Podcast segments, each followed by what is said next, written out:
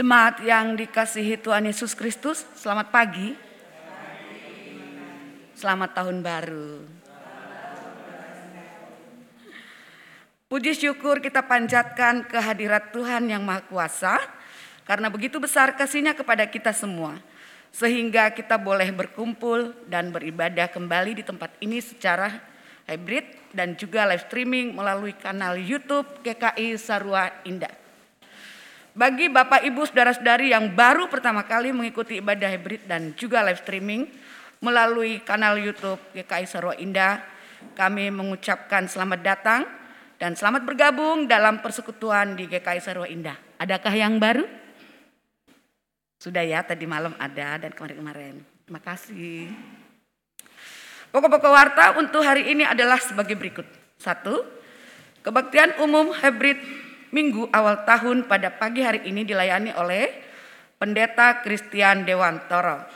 Dua, diberitahukan kepada jemaat bahwa selama masa raya Natal dan Tahun Baru, pemahaman Alkitab online hari Kamis melalui Zoom diliburkan dan akan dimulai kembali pada hari Kamis tanggal 12 Januari 2023. Doa pagi diliburkan dan akan dimulai kembali pada hari Sabtu 14 Januari 2023. Mohon perhatian jemaat.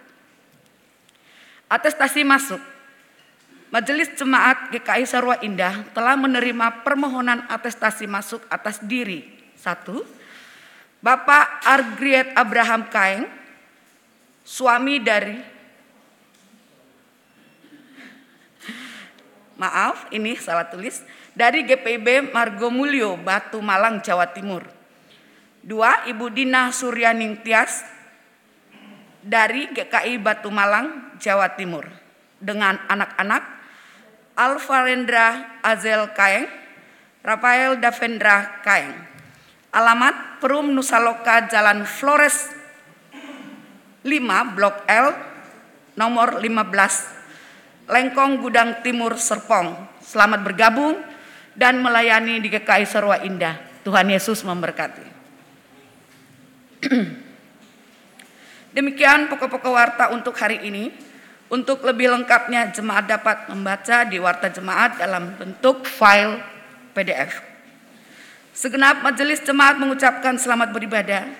Tuhan Yesus memberkati.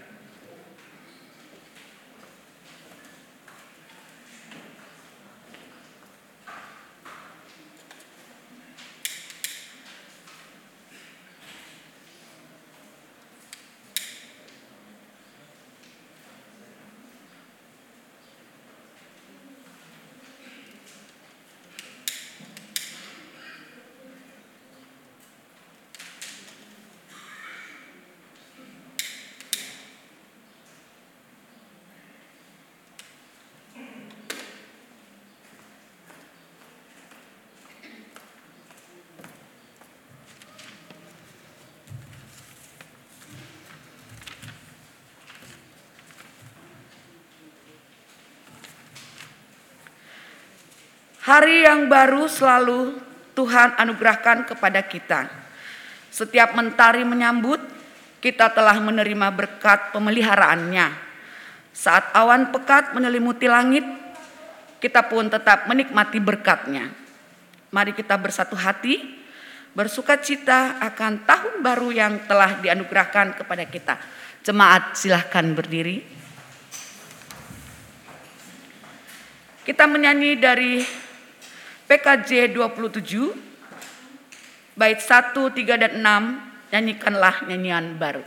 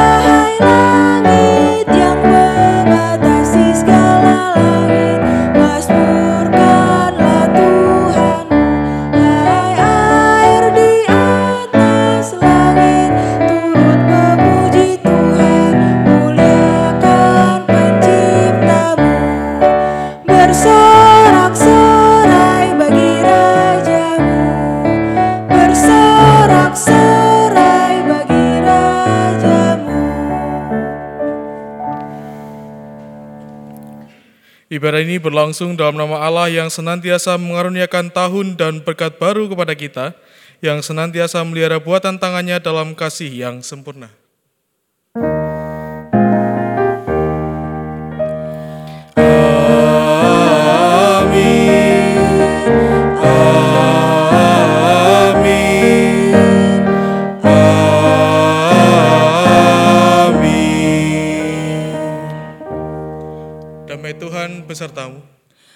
Beserta saudara juga. Silakan duduk. Apa yang kita rasakan setelah kita membuka kalender 2023? Kita melihat hari, tanggal, bulan, dan tahun yang baru. Adakah sukacita dan semangat dalam diri kita saat ini? Dalam ibadah kita saat ini, kita akan menggumulkan tema diberkati di tahun yang baru. Apa yang kita harapkan menjadi berkat Tuhan pada tahun ini? Adakah itu semua telah kita bawa dalam doa dan pengharapan? Adakah kita sudah mempersiapkan diri untuk menyambut berkat Tuhan tersebut? Mari jemaat kita menyanyi dari PKJ 170 bait 1, 2 dan 3. Terbitlah kini sang matahari.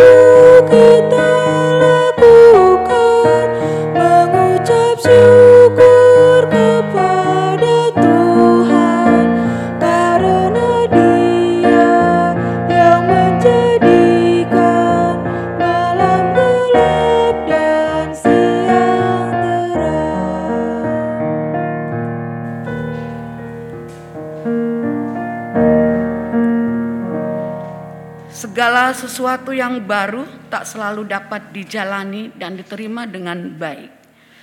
Salah satunya tahun baru seperti yang kita rasakan saat ini. Apakah kita khawatir akan kesulitan-kesulitan yang masih menghantui kita saat ini? Apakah kita merasa gelap dengan tahun 2023 yang akan kita jalani saat ini? Berhati-hatilah, kekhawatiran bila tidak dikelola justru akan membuat kita meragukan kasih Tuhan. Oleh karena itu, mari memohon ampun bila saat ini justru rasa takut dan gelisah yang lebih menguasai kita.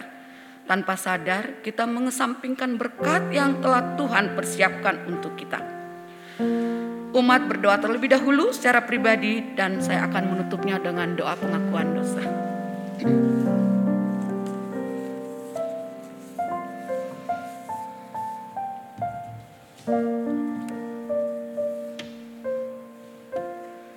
Bapa yang kami kasihi, Bapa yang penuh kasih dan rahmat, terima kasih atas berkat yang kau limpahkan atas kami semua. Pada kesempatan ini kami datang ke hadiratmu bukan karena kuat dan hebat kami. Namun itu semua karena kasih dan penyertaan yang kau limpahkan atas kami. Namun ya Bapa, kiranya terlebih dahulu engkau layakkan kami agar kami layak di hadapanmu. Tahun 2022 baru saja kami lewati. Baru saja kami tinggalkan. Kami bersyukur karena kami dapat melewatinya dengan rasa syukur. Tahun 2022 tahun yang sulit, susah, di mana banyak kesusahan, kesakitan, kedukaan dan air mata. Tetapi kami tetap tegar karena kami merasakan penyertaan Tuhan dalam kehidupan kami. Sehingga kami dapat melangkah masuk di tahun yang baru, tahun 2023. Dengan berserah kepada Yesus, dengan penuh keyakinan bahwa Tuhan senantiasa menyertai kami. Dan di dalam tahun yang baru ini, ajari kami untuk tetap rendah hati dan berupaya menghiraukan sesama yang membutuhkan bantuan kami dalam bentuk apa pun. Bapa, dalam kegentaran kami menghadapi kesesakan dan kesulitan ekonomi pada masa pandemi ini, biarkanlah kami tetap berharap dan meminta pertolongan Tuhan layakkanlah dan ubahlah hidup kami. Dan biarkan kami melangkah di tahun 2023 ini dengan tetap berharap pada Tuhan. Dengarlah doa kami ya Bapa. Karena doa yang jauh dari sempurna ini kami bawa dalam satu nama, yaitu nama anakmu Yesus Kristus Tuhan kami, kami berdoa. Amin.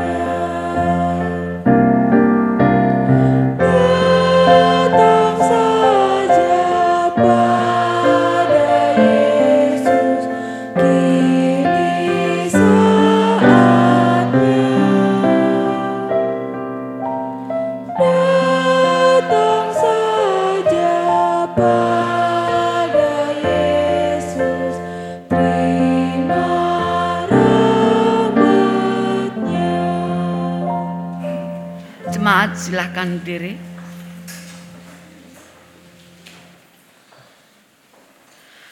Berita anugerah diambil dari Matius 6 ayat 25 dan ayatnya yang ke-26 yang tertulis demikian. Karena itu aku berkata kepadamu, janganlah khawatir akan hidupmu, akan apa yang hendak kamu makan atau minum, dan janganlah khawatir pula akan tubuhmu, akan apa yang hendak kamu pakai. Bukankah hidup itu lebih penting daripada makanan dan tubuh itu lebih penting daripada pakaian? Pandanglah burung-burung di langit yang tidak menabur dan tidak menuai dan tidak mengumpulkan bekal dalam lumbung, namun diberi makan oleh Bapamu yang di surga. Bukankah kamu jauh melebihi burung-burung itu? Demikianlah berita anugerah dari Tuhan. Kepada Allah.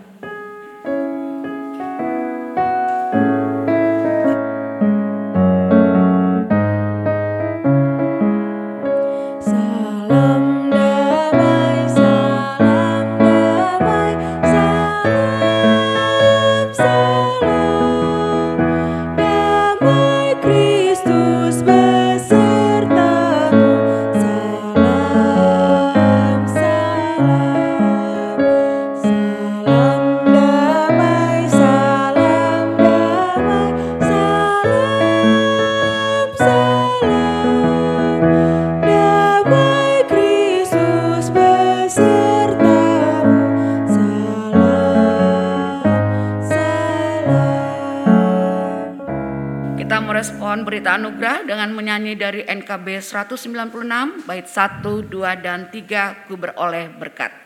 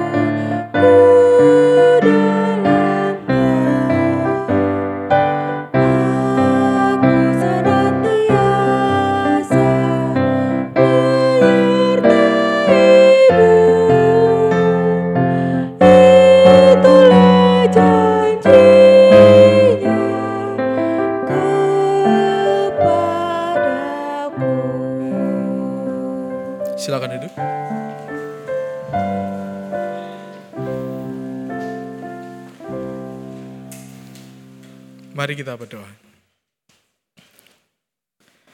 Kami sungguh mengucap syukur ketika Tuhan boleh menyertai dan memberkati kami. Pada saat ini kami boleh bangun, berhimpun, dan merayakan pergantian tahun dengan mendengarkan firman Tuhan. Kami bersyukur untuk kesempatan indah yang Tuhan berikan kepada kami saat ini. Oleh karena itu kami pun siap mendengar firman-Mu Tuhan. Kiranya Tuhan boleh menolong kami dalam merenungkan firman Tuhan yang akan diberitakan. Tuhan kiranya boleh memakai hambamu yang jauh dari sempurna ini. Kiranya Tuhan boleh menolong dan memampukan. Demi Kristus kami berdoa. Amin. Pembacaan Alkitab diambil dari kitab Pengkhotbah pasal 3 ayat 1 sampai 13. Pengkhotbah pasal 3 kita akan membaca ayat 1 sampai 13. Demikianlah firman Tuhan. Untuk segala sesuatu ada masanya. Untuk apa pun di bawah langit ada waktunya. Ada waktu untuk lahir, ada waktu untuk meninggal. Ada waktu untuk menanam, ada waktu untuk menyabut yang ditanam. Ada waktu untuk membunuh, ada waktu untuk menyembuhkan. Ada waktu untuk merombak, ada waktu untuk membangun. Ada waktu untuk menangis, ada waktu untuk tertawa, ada waktu untuk meratap, ada waktu untuk menari. Ada waktu untuk membuang batu, ada waktu untuk mengumpulkan batu. Ada waktu untuk memeluk, ada waktu untuk menahan diri dari memeluk. Ada waktu untuk mencari, ada waktu untuk membiarkan rugi. Ada waktu untuk menyimpan, ada waktu untuk membuang. Ada waktu untuk merobek, ada waktu untuk menjahit. Ada waktu untuk berdiam diri, ada waktu untuk berbicara. Ada waktu untuk mengasihi, ada waktu untuk membenci, ada waktu untuk berperang, ada waktu untuk damai. Apakah untung pekerja dari yang dikerjakannya dengan berjerih payah? Aku telah melihat pekerjaan yang diberitakan Allah kepada anak-anak manusia untuk melelahkan dirinya. Ia membuat segala sesuatu indah pada waktunya, bahkan ia memberikan kekekalan dalam hati mereka.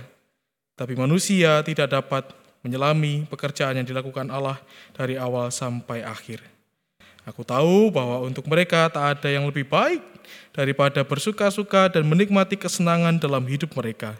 Dan bahwa setiap orang dapat makan, minum, dan menikmati kesenangan dalam segala jerih payahnya, itu juga adalah pemberian Allah. Demikianlah firman Tuhan yang berbahagia adalah kita yang boleh mendengarkan firman Tuhan dan terlebih lagi melakukannya dalam kehidupan hari lepas hari. Haleluya.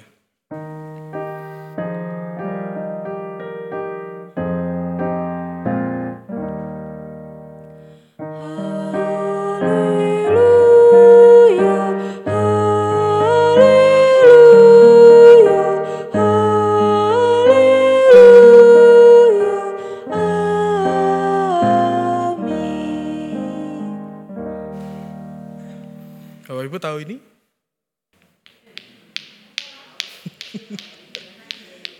Kalau orang sekarang bilangnya lato-lato, tapi kemarin saya ngobrol sama Pak Marino katanya di Jogja namanya tek-tek gitu. Gampang banget namanya ya, sesuai dengan bunyinya begitu ya. Saya yakin ibu bapak pernah main ini toh, masa kecilnya. Entah sekali, dua kali, atau bahkan mungkin melihat. Pernah toh ya main? Saya sih enggak bisa sih dari kemarin nyoba. Oh bisa, ya udah gitu aja lah. Ya, Apa yang mau saya katakan dengan fenomena lato ini, Bapak? Ternyata ini yang sekarang ini lagi terkenal di mana-mana dijual, dulu juga pernah booming. Saya masih ingat ketika saya SD, wah sampai ada lombanya lama-lamaan. Yang paling lama menang dan sekarang katanya begitu. Bahkan kalau Bapak Ibu Saudara lihat di Play Store ada yang digital. Main lato-latonya jadi HP-nya digesek-gesek ini, nggak untung nggak dibanting begitu ya. Apa yang mau saya katakan bahwa ternyata apa yang ter- saat ini viral, terkenal, booming bukan sesuatu yang selalu baru. Apa yang selalu kita rasakan rasanya kok wah lagi keren nih, wah lagi terkenal nih, lagi asik nih. Tidak selamanya itu sesuatu yang benar-benar baru. Contohnya celana cutbray. Dulu kan tahun 70, wah terkenal banget ya. Dia disebutnya celana buat nyapu jalan juga tuh ya. Sempat hilang tahun 2000-an, tapi berapa waktu kebelakangan saya melihat anak-anak muda ada juga yang mau pakai sekarang. Nah kadang kita melihat bahwa, oh iya juga ya, hal-hal yang tampaknya baru, lagi ngetren itu sebuah pengulangan di masa lalu. Sebuah pengulangan yang tampaknya, oh sudah ada kok. Bahkan kadang ketika anak-anak mungkin saja merasa, wah ini pak keren pak. Zaman papa kecil dulu juga ada. Gitu. Ya, jadi keren gitu ya. Segala sesuatu rasa-rasanya menjadi sesuatu yang sia-sia. Lalu apakah benar apakah benar tidak ada sama sekali yang baru di dunia ini? Apakah benar ketika kita misalnya menyambut tahun 2023 ini tidak ada yang sama sekali yang baru? Ketika kita membaca pengkhotbah, apa yang mem- yang kita rasakan Ibu Bapak? Ketika kita membaca Alkitab kita pada pagi hari ini, apa yang kita rasakan? Bukan sering kali yang kita rasakan adalah sebuah kesadaran dalam hidup kita. Nah persoalannya ketika kita sadar bahwa ada waktu begini, ada waktu begini, ada waktu begini, ada waktu begitu, itu membuat kita kadang kecewa. Kadang juga bisa membuat kita malas. Kenapa? Merasa, ah ya sudahlah. Wong tidak ada hal yang baru. Wong begitu-begitu saja. Akhirnya ketika kita menjalani kehidupan ini, kesadaran itu membuat kita tidak mampu memaknai dan mencari makna hidup. Seringkali ketika kita membaca pengkhotbah, rasa-rasanya, kesan yang kita tangkap, ada segala sesuatu itu tidak ada manfaatnya. Tidak ada membawa hal baik dalam kehidupan kita. Tapi ketika kita membaca hal ini, untuk segala sesuatu ada masanya, apakah benar itu sia-sia? Kalau kita membaca ada banyak hal yang tadi digambarkan di sana, ada banyak pasangan begitu ya, yang kesannya ada satu bagian itu adalah bagian sukacita, yang satu adalah bagian yang membawa duka cita. Contohnya ada waktu untuk lahir, ada waktu untuk meninggal begitu. Ada waktu untuk menanam, ada waktu untuk mencabut yang ditanam. Kesannya selalu ketika ada sesuatu di dunia ini pasti ada pasangannya. Ketika ada hal yang terjadi di dunia ini dia tidak mungkin berdiri sendirian. Pasti akan ada pasangannya yang kontra begitu. Nah, persoalannya ketika kita menggumulkan itu, bukankah sering kali itu juga membuat kita bingung dengan hidup kita ini. Misalnya, ada banyak saya menemukan saudara-saudara kita yang selalu bertanya, kenapa hal ini harus terjadi kepada saya? Misalnya tentang kedukaan. Kenapa hal ini justru terjadi kepada keluarga saya, bukan kepada orang lain? Atau ketika ada saudara-saudara kita yang mengalami pergumulan tentang ekonomi, kenapa hal ini terjadi kepada saya? Padahal saya tidak melakukan apa pun yang salah. Padahal saya tidak melakukan apa pun yang menyalahi dan berdosa, tetapi tiba-tiba saja ini terjadi. Kalau kita melihat bahwa segala sesuatu ada maksanya, ada waktunya, maka itu tadi. Kita jadi kadang bingung dengan kehidupan ini. Kita kadang menjadi tidak tahu apa yang harus kita kerjakan dalam dunia. Kadang juga kita menjadi bertanya-tanya kepada Tuhan, kenapa kok harus seperti itu yang harus kita hadapi.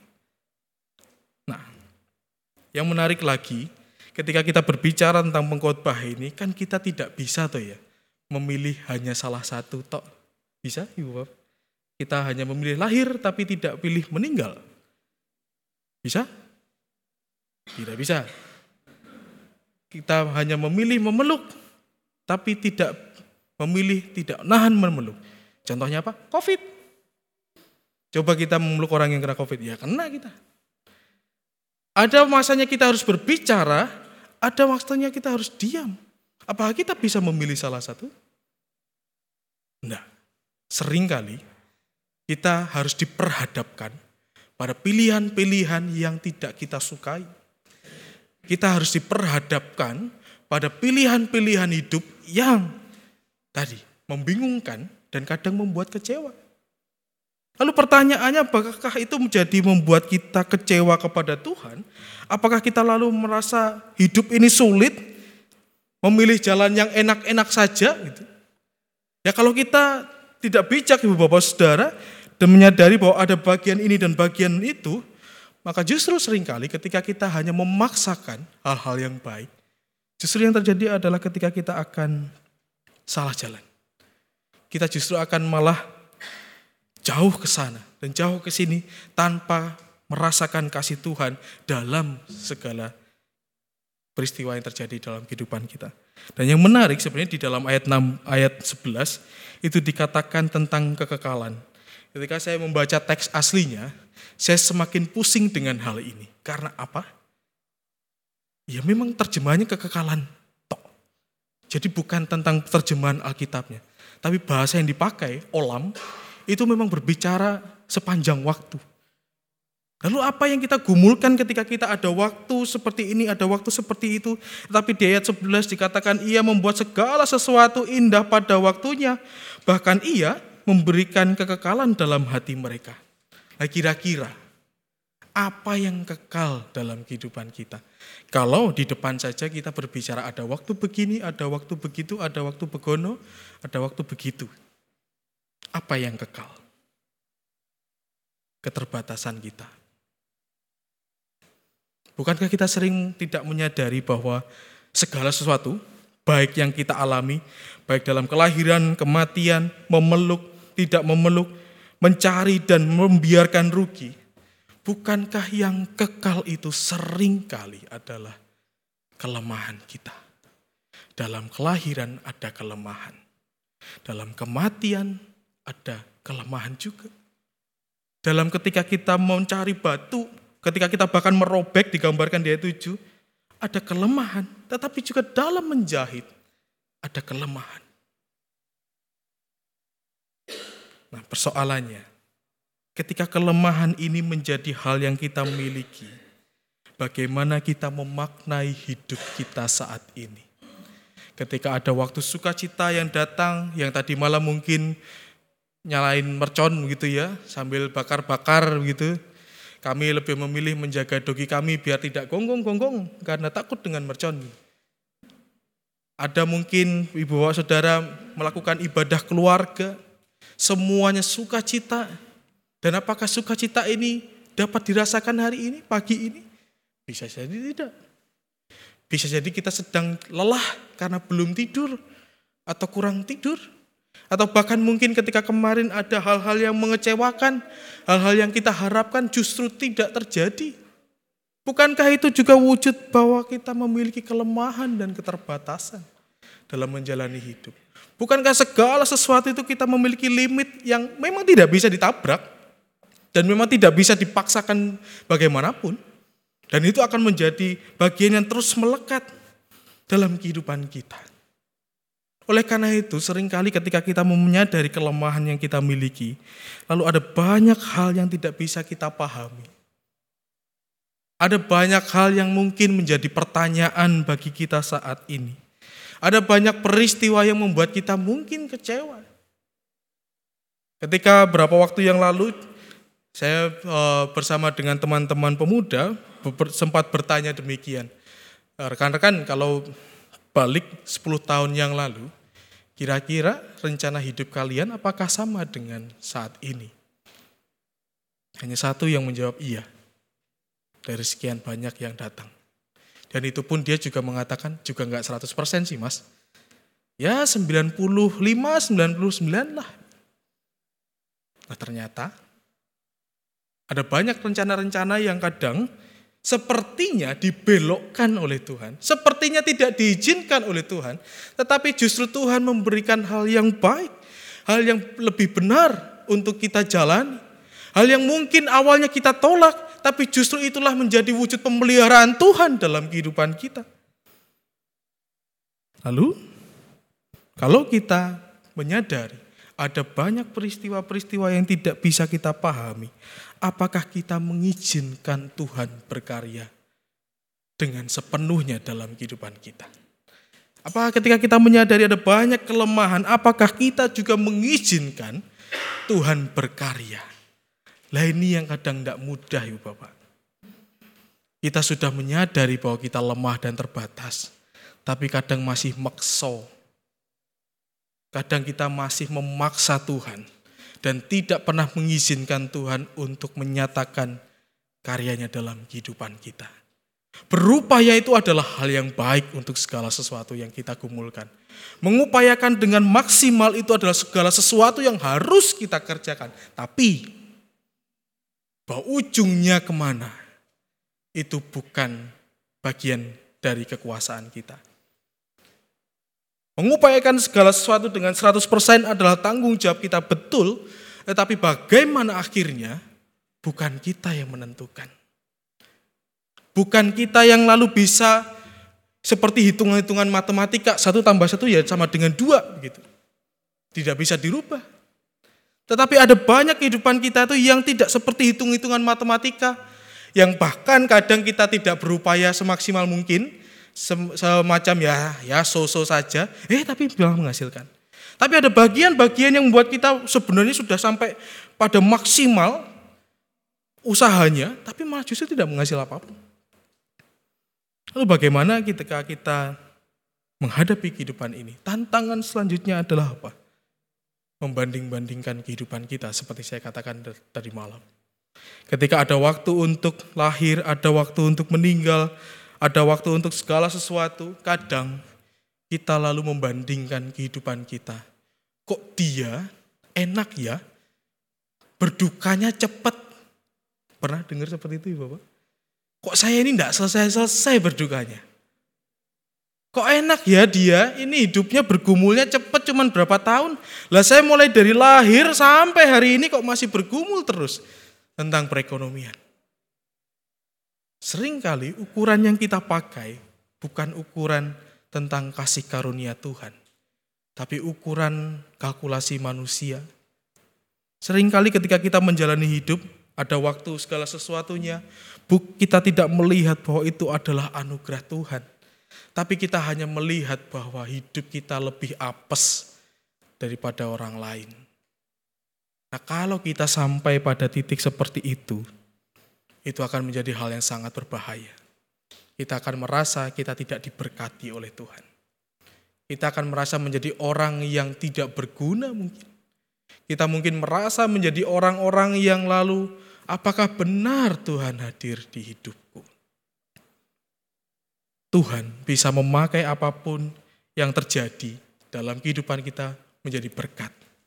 Nah persoalannya memang tidak bisa serta-merta kita melihat itu. Persoalannya tidak serta-merta ketika ada satu kejadian, lalu kita langsung, oh maksud Tuhan seperti ini. Oh maksud Tuhan seperti itu. Kadang tidak. Kadang justru terwujudnya seperti apa? Kecil, kecil sini, kecil sini, kecil situ. Gitu. Saya pernah bertemu dengan seorang pelukis di Jogja yang sampai hari ini percakapan itu menjadi sangat berkesan bagi saya. Dan mungkin Ibu Bapak pernah mendengarnya. Dia mengatakan di demikian ketika dia melukis sebuah uh, pesanan orang begitu. Saya bilang, wah Pak kok bagus ya lukisannya. Dan itu memang gede. Dia bilang, yang kamu lihat yang mana dulu? Maksudnya? Ya kalau kamu lihat bagian atas ini ya memang warnanya cerah Bagus dilihat. Coba lihat ujung ini. Muram. Hitam, abu-abu, gelap, kotor. Itulah seperti kehidupan kita katanya. Tiba-tiba dia mengatakan itu. Kalau kita hanya melihat bagian titik ini, ya kita akan merasa apa? Hidup kita tidak berguna, hancur. tidak akan merasa diberkati. Tapi kalau kita hanya melihat bagian yang terang ini, kita perlu hati-hati karena apa? Kita bisa jadi orang yang sangat pongah, merasa terlalu diberkati, merasa terlalu perfect kehidupan kita, sampai-sampai melupakan bahwa ada keterbatasan, ada hal-hal yang tidak bisa kita hadapi. Dan dari percakapan yang sederhana itu membuat kita, membuat saya secara khusus, wah ya benar juga ya. Ketika kita melihat utuh gambaran kehidupan kita, kita mungkin akan lebih bersyukur daripada mengeluh. Tapi kalau kita hanya melihat bagian-bagian kecil, cuplikan-cuplikan kehidupan kita, ya bisa jadi begitu. Kita akan kecewa kepada Tuhan. Kenapa hidupku ada bagian seperti ini? Kenapa hidupku ada bagian seperti itu? Apa yang perlu kita renungkan dan kita maknai dalam ibadah kita ketika kita berbicara diberkati di tahun yang baru? Tidak masalah bila peristiwa-peristiwa yang kita hadapi itu mungkin saja untuk ukuran manusia tidak menyenangkan. Tidak masalah kalau berkat yang kita miliki mungkin saja terasa hal yang usang dan sederhana. Hal yang memang tidak luar biasa. Tapi yang terpenting adalah ketika kita menikmati itu, apakah kita juga beriman untuk dapat terus hidup berjalan bersama dengan Tuhan saat ini dan nanti. Walaupun hal-hal peristiwa yang kita hadapi mungkin terasa ya begitu-begitu saja, tidur, bangun, makan, kerja, pulang, ngobrol dengan keluarga, nonton TV mungkin, makan, tidur lagi, bangun lagi, seperti itu. Rasa-rasanya segala sesuatunya sangat monoton dan menjemukan, tidak ada yang baru. Tapi biarlah itu menjadi sebuah hal yang indah ketika ada Tuhan di dalamnya. Apakah kita pernah bersyukur ketika kita makan? Apakah kita pernah bersyukur saat kita berjalan berangkat bekerja? Apakah kita pernah bersyukur ketika kita berangkat dapat belanja di pasar? Bukankah sering kali kita hanya berdoanya ketika makan saja? Itu pun juga doanya sangat cepat. Tuhan saya mau makan, berkatilah makanan ini. Amin. Tidak pernah kita merasakan hal-hal yang nampaknya sederhana itu menjadi sebuah berkat. Untuk ibu-ibu yang bisa berangkat belanja atau ke mall misalnya. Bukankah itu sebuah berkat? Ada banyak orang-orang di sana yang harus memikirkan sangat cermat Bagaimana ia mengelola keuangannya ketika ibu-ibu dapat berangkat ke pasar dan belanja, pengen ini ah, pengen masakin inilah, pengen masak itulah. Bukankah itu juga sebuah berkat? Ketika para bapak-bapak berangkat bekerja, walaupun mungkin kena macet senewen, bukankah itu sebuah berkat juga? Karena apa? Ada banyak orang di luar sana yang bahkan saat ini pusing belum dapat pekerjaan. Ada banyak orang-orang yang mungkin menginginkan kehidupan kita, tapi sering kali kita justru mengeluh ketika mengerjakan itu. Lelah, malas, dan bahkan tidak lagi menjaga apa yang Tuhan berikan itu dengan maksimal. Salah satu hal yang membuat kita belajar mengerjakan segala sesuatu dengan maksimal itu seperti ini. Ini pengalaman anak kos. Kalau punya pasta gigi, itu kan sering kali dilinting-linting gitu ya. Dilipet, bahkan sampai dipentokin ke ujung kamar mandi. Biar pasta giginya yang sisa itu keluar. Nah apakah perjuangan hidup kita itu sudah sampai di titik seperti itu? Yang rasanya sudah habis, tapi ketika dipentokkan, eh ternyata masih ada. Apakah kita sudah di titik itu?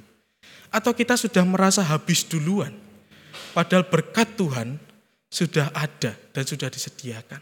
Kita merasa bahwa ketika aduh masaku sedang masa yang tidak enak. Ya sudahlah terima nasib. Waduh sekarang masaku ini lagi masa yang susah membiarkan rugi misalnya. Ya sudahlah tak terima saja Ya kalau kita menghadapi kehidupan seperti itu, maka ya kita tidak akan lagi mendapatkan waktu untuk mencari. Ketika kita membiarkan misal hidup kita hancur dan lalu kita memaknainya dengan salah, pengkhotbah ini membaca membaca dengan salah, merasa ya sudah ya memang waktuku hancur kok. Ya sudah diam saja.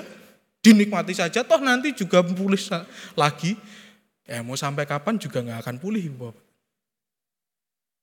Maksud dari segala sesuatu ada waktunya itu bukan kok berarti kita tidak mengerjakan segala sesuatu dengan maksimal. Ketika mungkin kita sedang menabur, bersiaplah juga untuk menuai, tapi juga bersiaplah untuk kekeringan. Tapi ketika kita sedang kekeringan, bergumul, juga bersiaplah untuk terus berjuang, sampai Tuhan menganugerahkan berkat yang begitu luar biasa. Ketika kita sedang menjalani kehidupan kita ini, dalam segala sesuatu hari lepas hari yang tampaknya berat, teruslah melangkah sampai kita merasakan kenyamanan hidup. Itu berarti apa? Ketika kita berbicara segala sesuatu ada waktunya, Tuhan menginginkan kita untuk terus mencari makna hidup dan berjuang di tengah kehidupan yang membingungkan. Itu artinya Tuhan ingin kita terus bergerak, terus berupaya di tengah kehidupan yang kata anak-anak sekarang itu membagongkan. Gitu.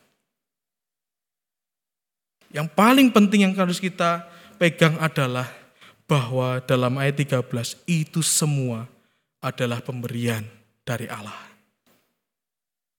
Baik kelahiran, kematian, rugi, mencari, berkat, pergumulan, itu adalah pemberian Allah. Apakah kita cukup berani menyadari dan menerima itu? Kadang tidak. Kita merasa bahwa hal baik hanya dari Tuhan, tapi kita menolak bahwa pergumulan itu juga dari Tuhan yang Tuhan izinkan terjadi dalam kehidupan kita. Oleh karena itu, biarkanlah kehidupan kita, baik besar atau kecil, yang tetap menjadi misteri. Biarlah ketika hidup kita mungkin sampai hari ini belum semuanya terjawab, tidak apa-apa. Ketika ada misteri dalam kehidupan kita, ada hal-hal yang tidak tertebak dalam diri kita, itulah ruang di mana Roh Kudus akan berkarya dan menunjukkan bahwa bukan kita yang utama, tetapi Tuhan yang utama. Selamat menyambut berkat Tuhan di tahun yang baru. Kerjakan tahun 2023 ini dengan sukacita, walaupun mungkin ada banyak hal yang masih belum kita sadari dan kita temukan. Tuhan berkati.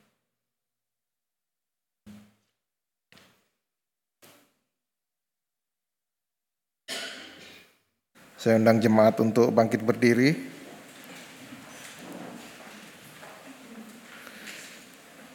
Marilah kita bersama dengan umat Allah di masa lalu, masa kini, dan masa depan mengingat pengakuan pada baptisan kita menurut pengakuan iman rasuli. Aku percaya kepada Allah, Bapa yang Maha Kuasa, Halik langit dan bumi, dan kepada Yesus Kristus, anaknya yang tunggal Tuhan kita, yang dikandung dari roh kudus, lahir dari darah Maria, yang berita sengsara di bawah pemerintahan Pontius Pilatus, disalibkan, mati dan dikuburkan, turun ke dalam kerajaan maut. Pada hari yang ketiga, bangkit pula dari antara orang mati, naik ke sorga, duduk sebelah kanan Allah, Bapa yang Maha Kuasa. Dan dari sana ia akan datang untuk menghakimi orang yang hidup dan yang mati. Aku percaya kepada Roh Kudus, gereja yang kudus dan am, persekutuan orang kudus, pengampunan dosa, kebangkitan orang mati, dan hidup yang kekal. Amin. Silakan duduk kembali.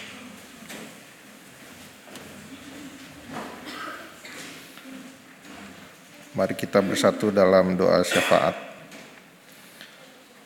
Tuhan, terima kasih Tuhan atas firman yang telah disampaikan oleh Pendeta Kristen Dewantara Tuhan, bahwa segala sesuatu ada masa dan waktunya Tuhan. Ajar kami umatmu Tuhan untuk mengerti Tuhan bahwa Engkau adalah waktu dan Engkau semua yang mengatur hidup dan kehidupannya Tuhan. Ajar kami untuk mengucap syukur Tuhan atas segala kesulitan yang kami terima, atas segala duka cita yang kami terima dan rasakan Tuhan, atas segala kegagalan yang kami rasakan dalam hidup dan kehidupan Tuhan. Ajar kami untuk menempatkan dirimu adalah yang terutama Tuhan. Tuhan kiranya kau berkati pendeta Kesendawantara dalam pelayanannya Tuhan, keluarganya Tuhan, sehingga dia semakin menjadi berkat tengah-tengah umat khususnya di GKI Saro Indah dan di mana pun beliau melayani Tuhan. Tuhan kami umatmu di GKI Saro Indah Tuhan saat ini berdoa untuk perizinan di GKI Nusa Loka Tuhan yang sedang diupayakan oleh panitia pembangunan. Kiranya Tuhan panitia pembangunan ini kau berikan kesatuan hati dan kau berikan kemudahan melalui Pemko Tangsel Tuhan, pemerintah, sehingga IMB bisa didapatkan dan gereja Nusa GKI Nusa Loka bisa berdiri. Juga kami berdoa dan bersyukur untuk sekretariat GKI Saro Indah yang saat ini kami pergunakan sebagai tempat beribadah Tuhan. Tuhan kiranya semakin banyak berkat yang bisa dibagikan oleh GKI Saro Indah kepada orang-orang sekitar Tuhan sehingga semakin banyak masyarakat umum melihat bahwa Tuhan bekerja di GKI Saro Indah Tuhan baik dari pelayanan, baik dari kegiatan diakonia maupun kegiatan-kegiatan lain khususnya kegiatan sosial kepada umatmu Tuhan dan kepada saudara-saudara kami di luar sana Tuhan. Juga kami berdoa untuk Yayasan Nusa Indah Tuhan.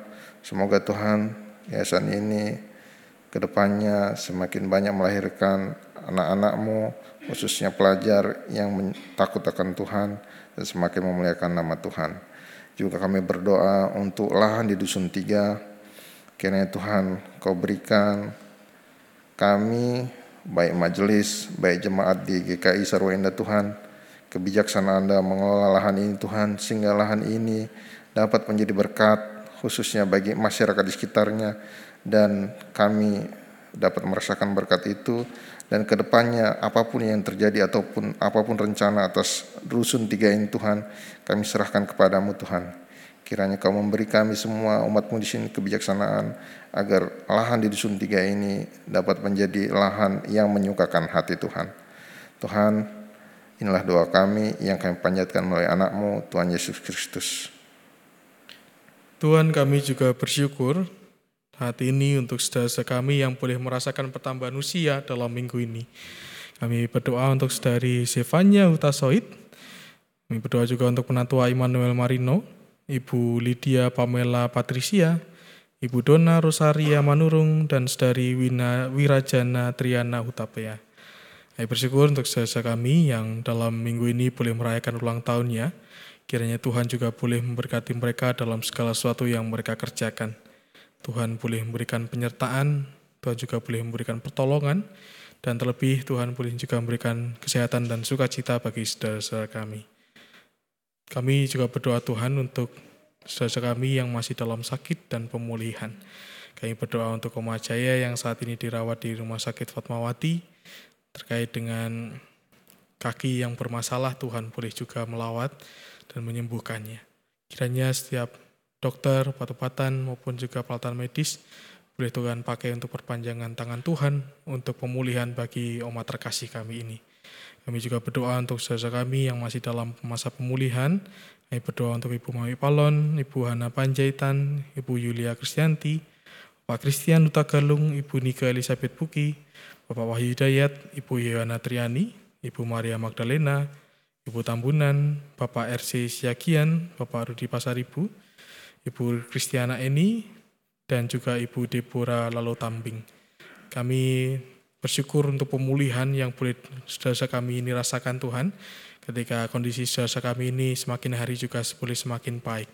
Itu semua kami percaya bahwa itu wujud dari pemeliharaan Tuhan bagi saudara-saudara kami. Kiranya Tuhan juga boleh memberikan kesabaran bagi saudara kami dalam menjalani pemulihannya ketika mereka harus menyesuaikan diri dan juga beradaptasi dengan kondisi fisik dan tubuh mereka. Kiranya Tuhan pun juga boleh menolong agar mereka dapat bertekun dalam menjalani proses pemulihan ini dan mereka boleh terus merasakan sukacita Tuhan dalam segala hal yang mereka upayakan. Kami juga bersyukur untuk pergantian tahun yang boleh kami rayakan Tuhan pada saat ini. Kami boleh masuki tahun 2023 dengan disambut guyuran hujan yang cukup deras. Kami bersyukur untuk udara yang sejuk yang boleh kami rasakan kami bersyukur untuk segala sesuatu yang Tuhan anugerahkan kepada kami pagi ini. Kiranya ini boleh menjadi pengingat bagi kami saat kami akan menjalani kehidupan kami di tahun ini. Biarlah segala sesuatu yang telah Tuhan sediakan untuk kami, kami juga siap menerimanya di kemudian hari. Kiranya Tuhan boleh memberikan hati yang jujur kepada kami. Sehingga dalam menghadapi segala sesuatu, kami boleh terus mengaku bahwa itu semua hanya pemberian Tuhan. Kiranya segenap jemaat dan simpatisan di GKI Sarwa Indah, kiranya Tuhan boleh berkati segala pekerjaan, usahanya, aktivitasnya, sekolahnya. Kiranya itu semua boleh berjalan dengan baik dan semua kami, jemaat dan simpatisan GKI Sarwa Indah, boleh juga menyatakan kasih Tuhan dalam segala hal yang kami lakukan. Kami berdoa juga untuk pemerintahan yang telah memutuskan untuk menghentikan PPKM. Kiranya kebijakan ini juga boleh menjadi angin segar bagi banyak orang, orang banyak masyarakat boleh memulai aktivitas mereka dengan lebih leluasa lagi dan boleh memulihkan kehidupan mereka. Kami juga berdoa untuk tahun politik yang akan berjalan baik tahun ini maupun tahun depan. Kiranya Tuhan juga boleh memberkati proses politik ini agar berjalan dengan baik kami tetap hidup dalam damai, tidak ada konflik-konflik yang tidak perlu, dan kami juga boleh menemukan pemimpin yang terbaik bagi negeri kami. Untuklah kami sebagai anak-anakmu, sebagai bagian dari masyarakat Indonesia ini, juga boleh turut andil dalam mengerjakan karya kemasyarakatan. Kiranya Tuhan boleh mampukan kami untuk hadir di lingkungan kami, dan juga berkarya untuk bangsa kami. Inilah doa syukur dan permohonan kami Tuhan yang kami alaskan dalam nama Tuhan Yesus Kristus, Tuhan yang telah mengajarkan kami berdoa demikian. Bapa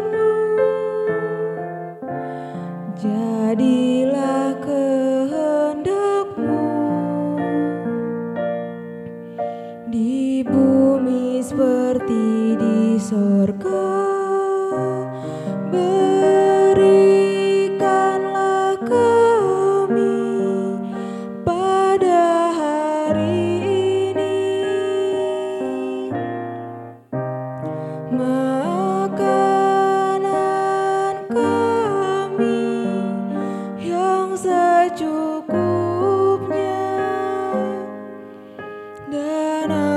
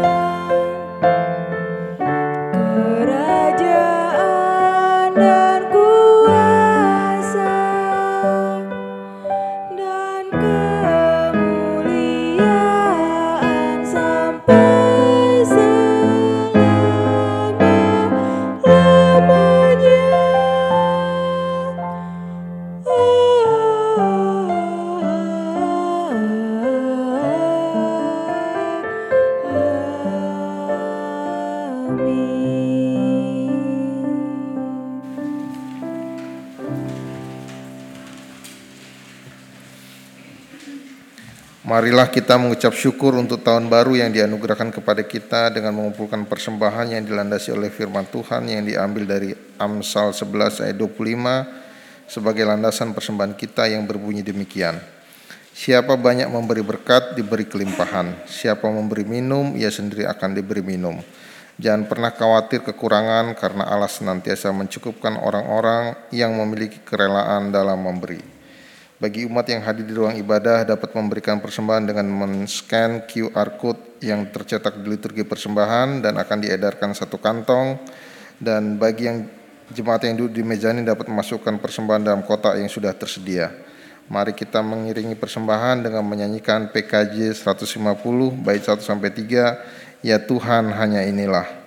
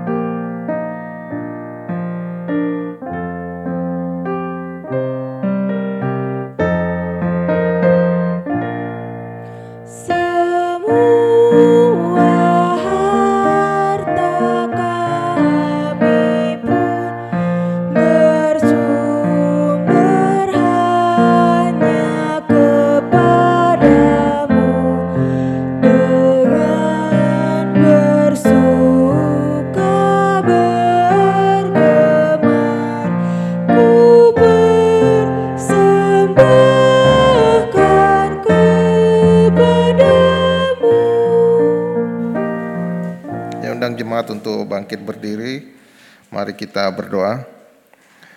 Tuhan Yesus yang baik, terima kasih Tuhan Kau telah memberikan kami semua kehidupan sampai pada hari ini Tuhan di tahun baru di tahun 2023 Tuhan di mana kami boleh mempersembahkan sebagian dari berkat yang telah Kau berikan kepada kami Tuhan.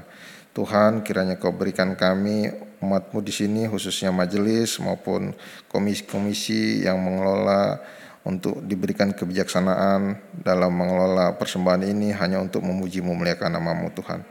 Hanya dalam nama anakmu Tuhan Yesus Kristus kami berdoa dan bersyukur. Amin.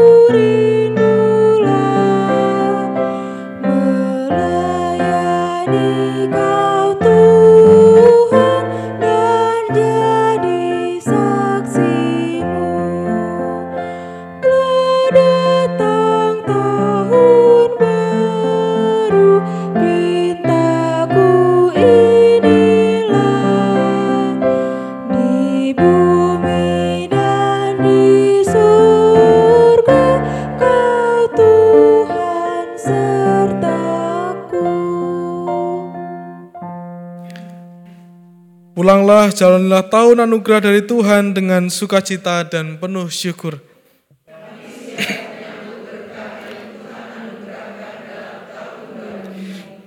Jadilah saksi Kristus dalam hidup dan lakumu. Kami siap bersaksi akan segala kebaikan Tuhan. Terpujilah Tuhan. Kini dan selamanya. Saudara, terimalah berkat dari Tuhan. Kiranya kasih karunia dan pemeliharaan dari Allah Bapa, keselamatan dari Kristus serta persekutuan dengan Roh Kudus senantiasa menyertaimu mulai saat ini sampai selama-lamanya. Amin.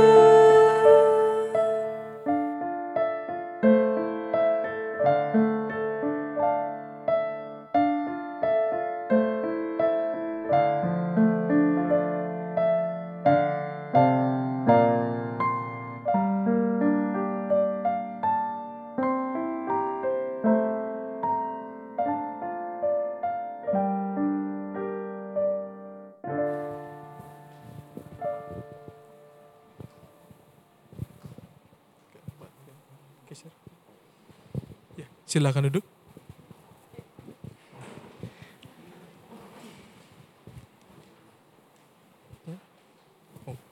Ya, saya mewakili Majelis Jemaat GKI Sarwa Indas mengucapkan selamat tahun baru tahun 2023. Kiranya di tahun baru ini kita boleh semakin mempererat persekutuan kita, kita boleh bersama-sama hidup dalam terang Kristus, kita boleh bersama-sama membagikan kasih Kristus kepada persekutuan kita di tempat ini. Dan kiranya kita boleh juga menjalani tahun ini penuh dengan sukacita dan terus berharap pada pertolongan Tuhan. Selamat tahun baru, Tuhan berkati. Tuhan memberkati selamat tahun baru. Mari bersama-sama kita salaman di sini, jadi tidak di bawah. Bapak Ibu boleh dari sana ke sini. Ya.